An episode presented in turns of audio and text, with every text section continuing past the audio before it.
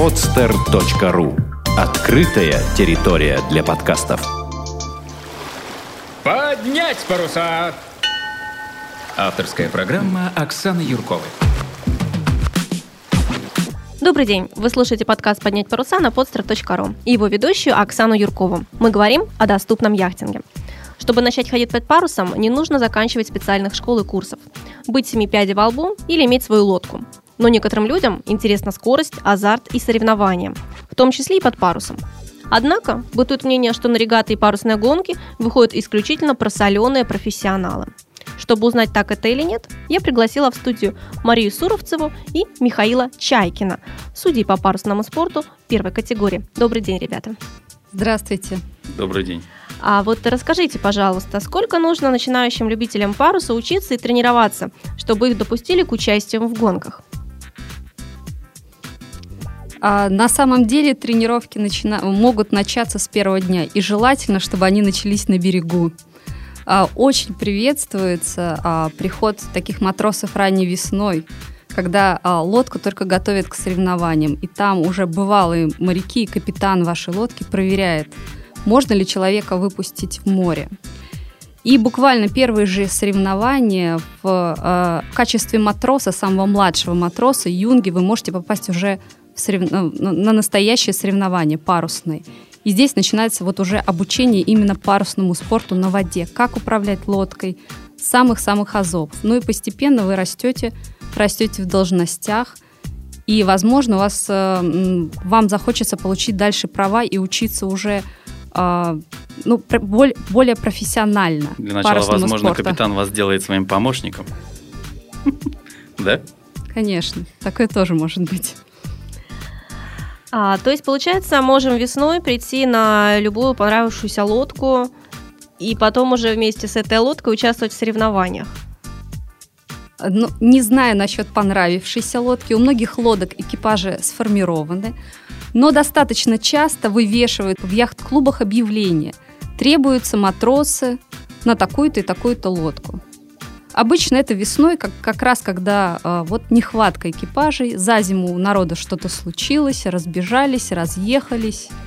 Поэтому весной приходите в яхт-клубы и читайте объявления. А если вот мы будем а, иметь в виду не наши вот а, российские яхт-клубы, да, а решили ребята поучаствовать а, в соревнованиях на Средиземном море, допустим. Такое тоже бывает. Вот у меня есть знакомый, который несколько раз уже принимал участие в ну, таких любительских гонках на Средиземном море. Собирались в отпуск, и вот, э, чтобы не скучно было, просто по островам где-нибудь там ходить, вот решили поучаствовать. Вот как, собственно, вот э, к таким-то соревнованиям могут быть э, допущены люди, которые ну, не имеют парусного опыта? Может быть, моему товарищу просто повезло? Ну, на самом деле, это очень распространенный вариант вот, вот таких вот гонок. Здесь действительно ничего не нужно, кроме большого желания и неких денежных средств, причем а, не всегда таких заоблачных. То есть э, практикуется следующее. Нанимается, э, берется лодка в чартер, нанимается капитан, профессиональный капитан, который будет отвечать за лодку, отвечать за команду. Э, и вы в этой команде, опять же, выступаете матросом. Естественно, такие соревнования возможно без некоторых вот э, экстремальных парусов. То есть вы, скорее всего, не поставите ни спинакер, ни генакер, это уже, э, этими парусами сложно управлять, но какие-то навыки вы обязательно получите. Для этого нужно найти просто подходящую регату, можно посмотреть интернет, регат много, а, и обратиться. Есть специальные конторы, которые занимаются такими ну, турами, скажем, и поучаствовать. Здесь исключительно желание и какие-то финансовые возможности. А вот именно вот по своей сложности регаты же бывают э, разные по сложности. Как правильно выбрать? Или можно вписываться, в принципе, в любую? Э, регаты бывают не, не то, что разными по сложности. Бывают регаты, которые... А, бывает разный формат регат. То есть бывают регаты, которые проходят у побережья, это как однодневные регаты, то есть гонка, которая рассчитана на 2-3 часа, а потом mm-hmm. вы расслабляетесь на берегу, да, допустим. А бывают регаты, которые рассчитаны на многомильные переходы. Здесь э, они Ну, во-первых, это на любителя, да. То есть в коротких э, гонках нужно показать именно мастерство команды. В длинных таких продолжительных гонках это тактика и стратегия. И тут вы подбираете под свой характер. На, сам, на самом деле, если вам важен более э, опыт соревновательный, вам интересно э, всегда быть в движении, то, конечно, это, это короткие гонки, где вы 10 раз поставите паруса и срубите эти паруса, и за 2 часа устанете так, что сил хватит только-только вот на береговую программу «Дай бог». И то не у всех. В длинных гонках, конечно, нужно а, больше уметь навигировать по картам, карт-плоттерам. Угу. Хорошо. А вот э, отбор какой-то происходит участников или исключительно вот э, заплатил э, взнос стартовый и все, ты можешь, собственно, выходить, если взял там опытного шкипера, ну, в нашем коммерческом мире сейчас э, на таких регатах все решают денежные средства. А, и единственное, что сейчас, по крайней мере в России, если вы имеете дело с русской конторой, которая для вас фрахтует лодку, которая для вас подбирает капитана, сейчас э, перед поездкой обычно а, встречается капитан с теми людьми, с которыми он поедет на эту регату, и они присматриваются к друг другу. То есть это такая неформальная встреча, потому что все-таки вы будете в замкнутом пространстве находиться какое-то время. Обычно это ну, неделя, да, минимум. Угу. А, и просто люди смотрят, э, могут они друг с другом ужиться, и капитан смотрит, готов он отвечать за таких людей или не готов. Угу. А, Михаил, вот э, расскажите, пожалуйста, на ваш счет, вот эти любительские регаты, они дают какой-то реально вменяемый парусный опыт или нет? Мне кажется, что дают. И вообще сейчас э, идет такая тенденция, что народ постепенно из России уходит туда. И если там, не знаю, еще там 10 лет назад у нас выходило на, на, на нашу там чемпионат России на Онегу на там 30 яхт, да, то теперь ну, наверное, пятая часть, она команды этих яхт считают, что мы здесь не ледоколы, и мы должны гоняться в более, так сказать, теплых морях и так далее. И много людей, они просто забили на яхты здесь и купили яхты там. Вот. То есть получается, что э, соревнования здесь у нас вот э, на территории там северо-запада, допустим, да, э, они становятся все менее популярными. Ну, там масса причин популярности э, э, регат. Некоторые непопулярны, стали непопулярны из-за того, что плохая организация, некоторые потому, что действительно холодно. Например, на Белом море гоняться. Ну, я не знаю, как они там гоняются. Приливы, отливы, дубак, дождь каждый день. Это же ужас. Ну, может быть, они такие все суровые, туда уходят специально. Или, может быть, э, чтобы как-то сказать, вот, я победил, я там участвовал, я превзошел самого себя, чтобы потом этим гордиться. Ну, да, только а спорт ли это? Ну вот да, возникает вопрос. Даже спорт сейчас стремится к более комфортным гонкам. А более длинные гонки заменяются на вот все более э, на короткие, э, в более приятных условиях. Да и потом у нас сам сезон парусный здесь у нас в Петербурге короткий. Месяца, ну, комфортных это месяца три, да, летних месяца. Конечно, у нас лодки начинают спускать с мая и поднимают в октябре, но май, сентябрь, октябрь это уже для закаленных людей, для спортсменов. А если вы хотите получить еще и удовольствие, потому что если вы не профессионал, значит, это за счет вашего отпуска идет – в отпуск хочется получить комфорт. Комфорт. Да, в первую очередь комфорт. Поэтому все предпочитают теплые моря, где можно совместить а, спортивную составляющую с такой с отдыхательной, пляжной. Но тем не менее у нас здесь э, все лето проводятся какие-то соревнования. Вот, а, может быть, ребята, расскажете, хотя бы перечислите, да, какие вот соревнования здесь, а, насколько они там, насколько длинные дистанции, какие э, там классы яхт участвуют. Вот э, какой-то такой обзор небольшой, может быть, а, дадите, чтобы наши слушатели понимали, куда они могут здесь вписаться у нас на Балтике. Да, самые первые у нас начинают гоняться дети. Вы не поверите. Как самые закаленные. Как самые закаленные, да. И самая первая регата проходит э, 1 мая. Она раньше называлась просто майская, а теперь ее чуть-чуть разнесли, расширили, раздвинули. И э, 1 мая она, по-моему... Приурочили ее к Дню Победы, и поэтому какая-то, как, какие-то гонки называются в честь Дня Победы, какие-то остались майской регатой. А... В общем, весь май – это дети. А взрослые в этот момент вытаскивают яхты, а, расчехляют яхты, вытаскивают их из э, эллингов и начинают ремонт. А, тот самый, на который мы всех приглашаем. Ну, э, насколько я помню, что вот э, мы деревянные свои яхты уже где-то вот с апреля начинаем активненько так это вот, вот, вот, шкурить. Вот. В апреле вы только подходите к ним, а в мае вы уже конкретно упражняете. Как раз вот на майские праздники. Да, да, да, да вот она, самая теплота, самая как раз уже все ходят в шортиках, в футболочках, а вокруг снег лежит, а мы шкурим, потеем, ну, как мы любим. Угу. Вот, значит, первая регата крейсерская, обычно э, она 1-2 июня на в первые выходные июня. И э, где-то, наверное, до начала июля все регаты проходят по выходным. То есть вот каждые выходные что-то обязательно да будет. Пришли, отгонялись, ушли, работаем неделю дальше. С июля начинаются отпуска и начинаются серьезные крейсерские регаты. В начале июля проходит Мухувянь. Это чемпионат Эстонии, наши туда ходят. В середине июля, уже, не знаю, наверное, традиционно, можно сказать, да? Чемпионат России в четвертонниках у нас здесь происходит. А, прям в Питере. В конце июля большая регата на Онеге. Потом в августе... А, у нас-то все, наверное, кстати.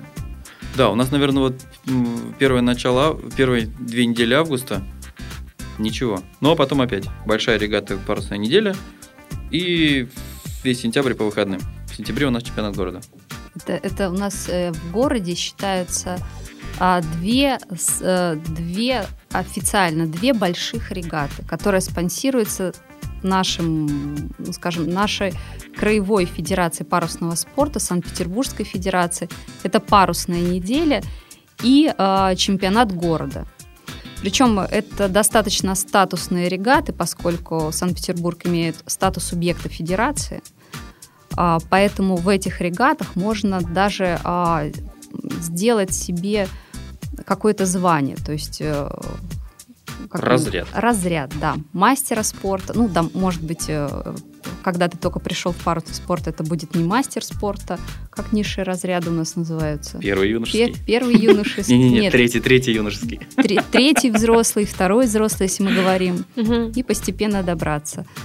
А парусная неделя всегда представляла собой маршрутные гонки. То есть э, яхты уходили из Санкт-Петербурга примерно на неделю в сторону, в сторону Финляндии. То есть это они шли через Приморск.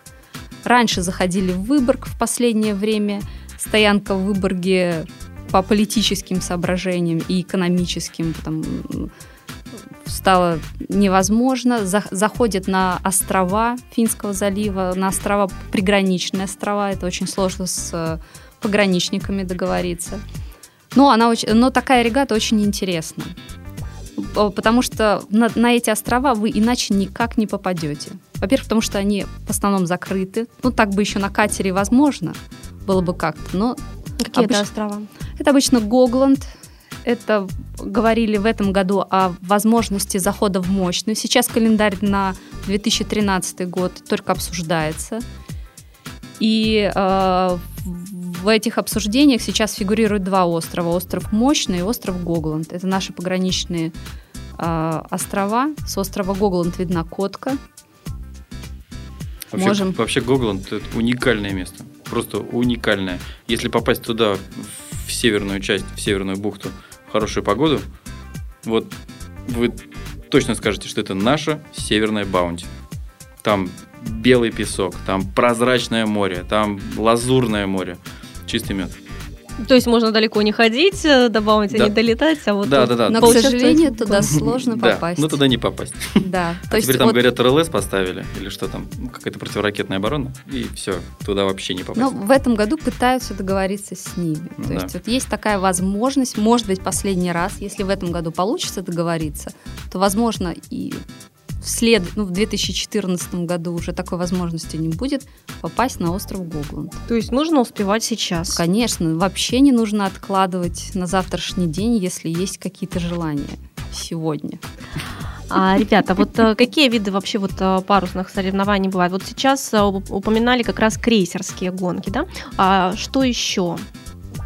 И как они, собственно, какие категории у них там бывают? Помимо крейсерских гонок, а, есть, а, существуют гонки флота.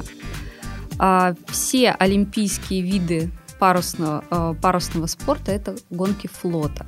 Гонки флота – это гонки среди одинаковых яхт, совершенно одинаковых яхт, для которых не требуются какие-то специальные системы пересчета очков или начисления очков. То есть здесь ну, пытаются, поскольку это олимпийские виды сп- спорта, пытаются поставить всех в равные условия, чтобы матчасть у всех была одинаковая. Ну, по крайней мере, стремятся к этому. А, как ни странно, в парусные соревнования входит э, э, виндсерфинг, входит кайтбординг. И сейчас этот кайтбординг э, набирает популярности.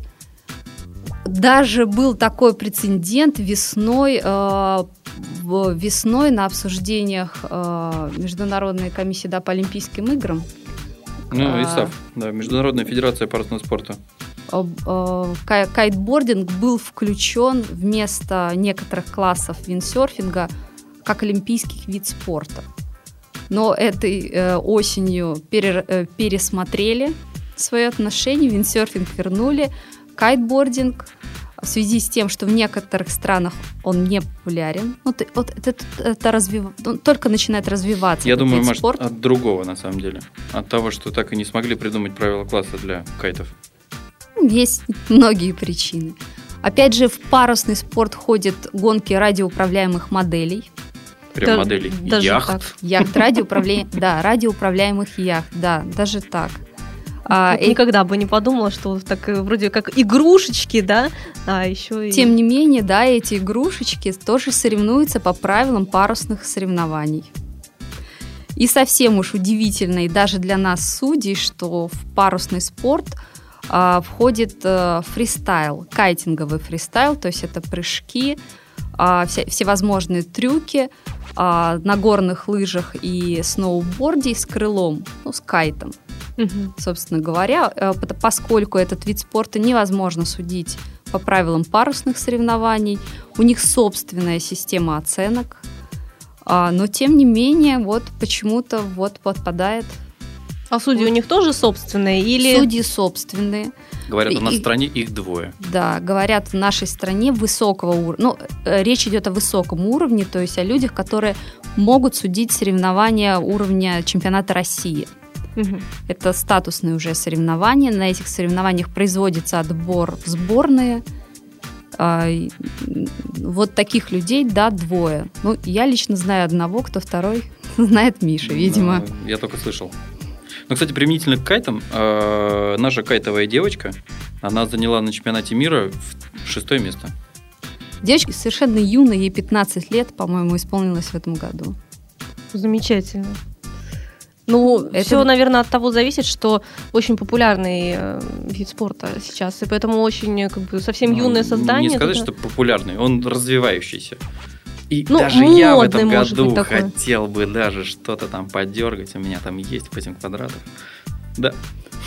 Ну и дело еще может быть в том, что э, у нас, опять же, в нашем регионе а, зимой, когда яхты, все парусные яхты, все на берегу, а, надо Можно- чем-то можно заменить приехать парусный в Мурманск спорт. и там катать, катать, катать всю И зиму. на Финском заливе тоже у нас можно заниматься кайтингом. То есть зимой, э, зи- хотя есть и летний кайтинг на, на доске, на водной Мгм. доске такой же, как, ну, почти такой же, как у вин- виндсерфинга.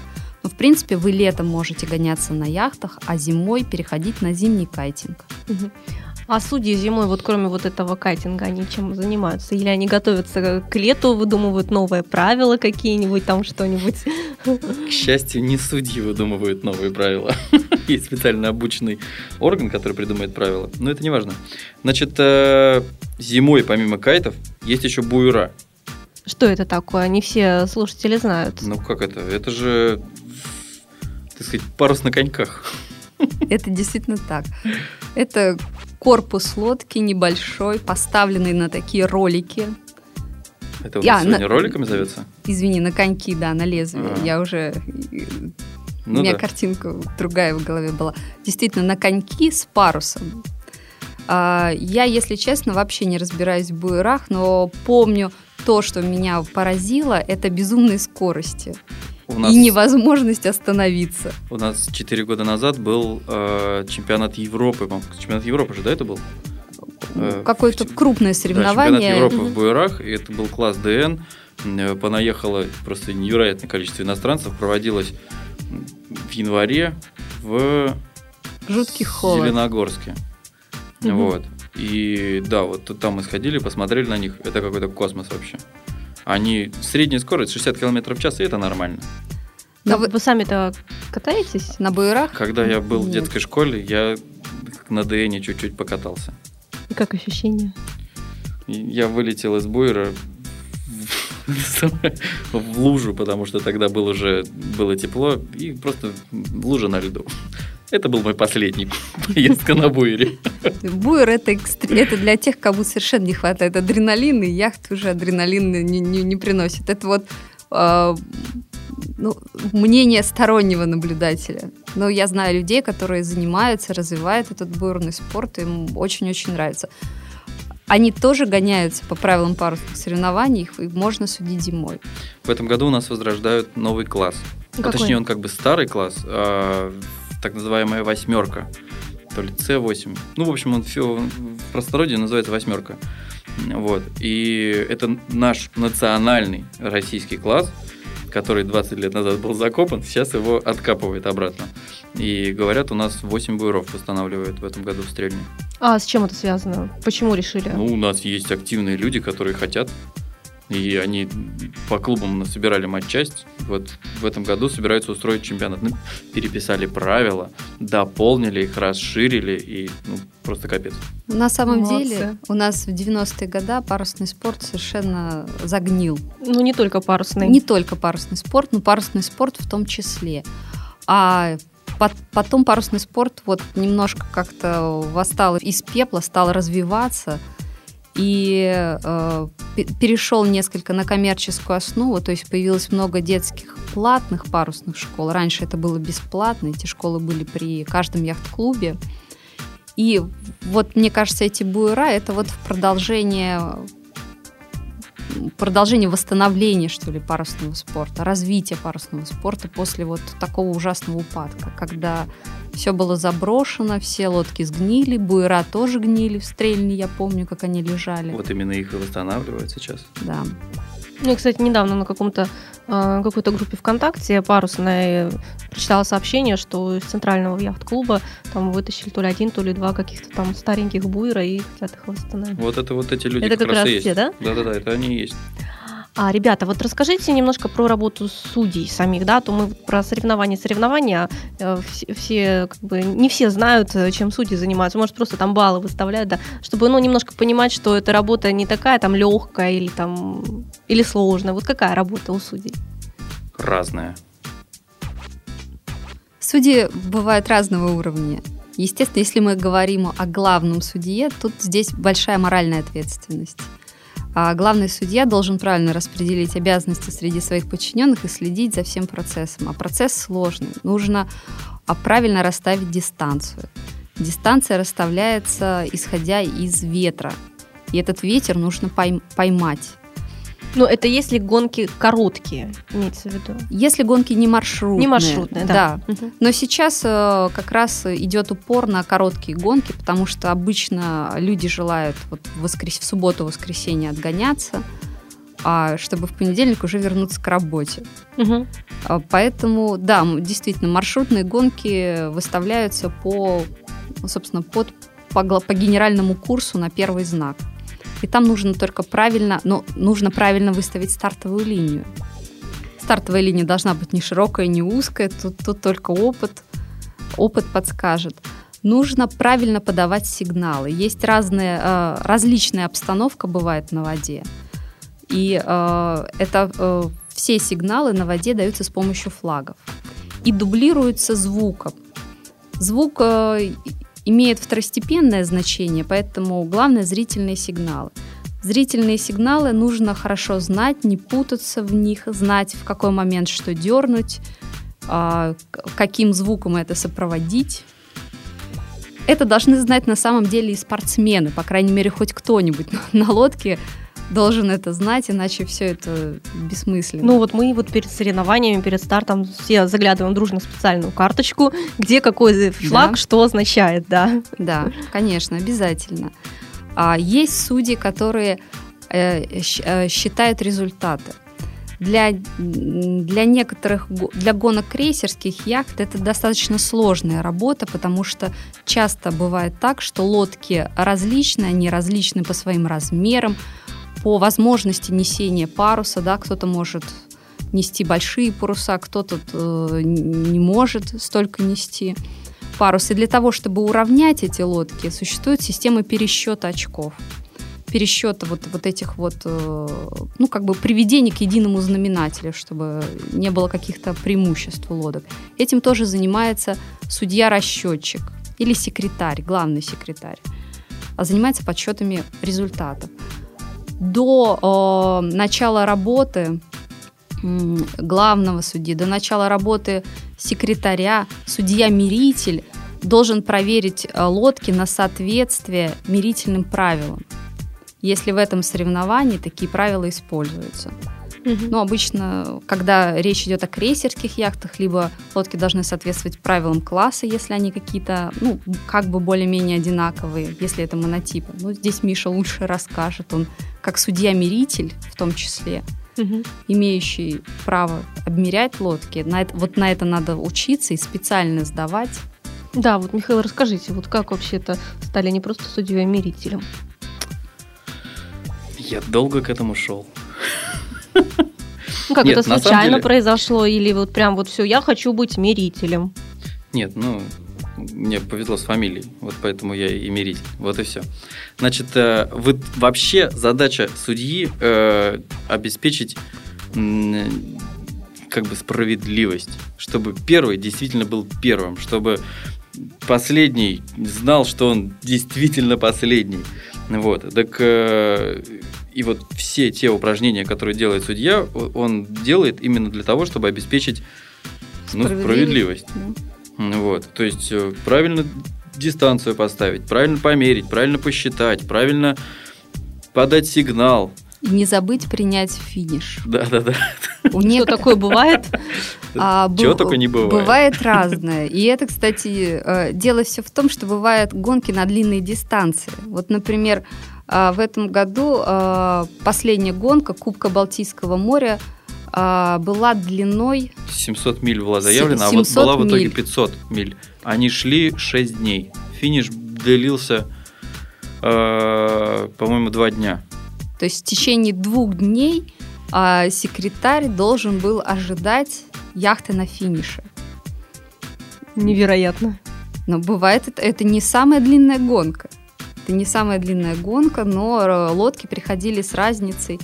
От первого места до второго было, по-моему, два с половиной часа, да? Ну да, как-то так. То есть это первые два места. Те, которые спорили за приз, mm-hmm. главный приз это, это, этого Ну, остальные все еще да, дальше а Остальные, естественно, и растянулись еще дальше и больше. Поэтому вот бывают такие длинные затяжные финиши, а секретарь тоже человек, он не может сидеть на месте и все время смотреть в море ему и холодно, и голодно, и... И как-то немножко поспать тоже хочется. Конечно, тоже хочется. Поэтому иногда, обычно в таких ситуациях судейская бригада бьется опять же на вахты. И дежурит. И дежурит точно так же, как на яхтах дежурит не дежурит, вернее, а работает, работает команда, угу. которая ведет это судно 6 дней до финиша. А какие-нибудь еще были такие интересные истории из вашей судейской практики? Михаил? Я хотел о другом рассказать. Я хотел рассказать, в принципе, о том, куда у нас идет парусный спорт. Ну, хорошо. Э, Изначально исторически сложилось, что дети гонялись короткие дистанции, а крейсеристы гонялись длинные дистанции. И крейсерская гонка – это, ну, крейсерская регата. Это было, там, ну, условно, 4 120-мильных гонки, так, чтобы в сумме было 500 миль. Мгм. И вот э, еще там 10 лет назад, когда мы гонялись на, на Онеге на чемпионате России, там это совершенно нормально было, когда э, ты стартуешь в ночь, полутора суток идешь, ночь спишь, и опять такая же гонка. Сейчас люди устали гоняться. Вот так вот. Сейчас люди хотят комфорта, люди хотят тепла, люди хотят... э, не хотят спать в яхте, не хотят спать мокрым там, и так далее. Люди хотят успеть на работу и заработать денег на следующую Да, во- во-первых, вот этот э, Онега, она была э, двухнедельная, сейчас это все сократилось в неделю. Мгм. Вот. И э, в итоге, как бы тенденция парусного спорта, она вот э, сейчас очень сильно разделяется крейсерская регата и, ну, как бы, тоже крейсерская, ну, прибрежная, назовем это так. Мгм. То есть э, есть регаты, где только короткие гонки, а есть где только длинные, но вот эти вот только длинные, это в основном одна гонка. Это э, типа Готланд Рунд, типа, как вы говорили, Сидней Хобарт, Мгм. да, э, где одна одна, ну, условно, 600-мильная регата. Вот. Поэтому э, чему я это говорил-то? А, это я говорил к тому, что э, сейчас в основном все попадают на короткие регаты. А в длинные, э, вот эти 600-мильные, там, трехдневные, пятидневные там, и так далее. Ну, то есть М. очень сложно собрать э, Да, флот. во- во-первых, сложно собрать флот, во-вторых, э, нужно... Ну, это не то, чтобы профессионалы были, но уже такие подготовленные люди. Нужно, скажем так, чтобы было как минимум несколько штурманов. То есть несколько человек, которые могут вести лодку. Ну, то есть и штурманы, и судоводители, собственно, которые могут управлять э, лодкой, давать Да, команды, да? То есть если, в принципе, на таких коротких соревнований достаточно одного там профессионального капитана, вернее, ну как сказать, недостаточно, но это, это минимум. Естественно, если у вас квалифицированный капитан и квалифицированная команда, у вас явное преимущество. в таких Не- гонках. Несомненно. Несомненно, да. Но в принципе квалифицированного рулевого это, это означает, что вы хотя бы придете, вы стартуете, вы финишируете. Неизвестно на каком месте, но по крайней мере вы пройдете Ну, доведи- дистанцию. Да, и доведете лодку, Да, а на длинных Ну, гонках точно. таких людей должно быть несколько. чтобы они могли сменяться. Конечно. Хорошо, было очень интересно. Можно было бы еще, наверное, поговорить, но вот у нас а, время заканчивается. В гостях на студии podster.ru а, были судьи по парусному спорту первой категории Мария Суровцева и Михаил Чайкин. Вы слушали подкаст «Поднять паруса» и его ведущую Оксану Юркову. Полных вам парусов! Всего доброго. Спасибо вам.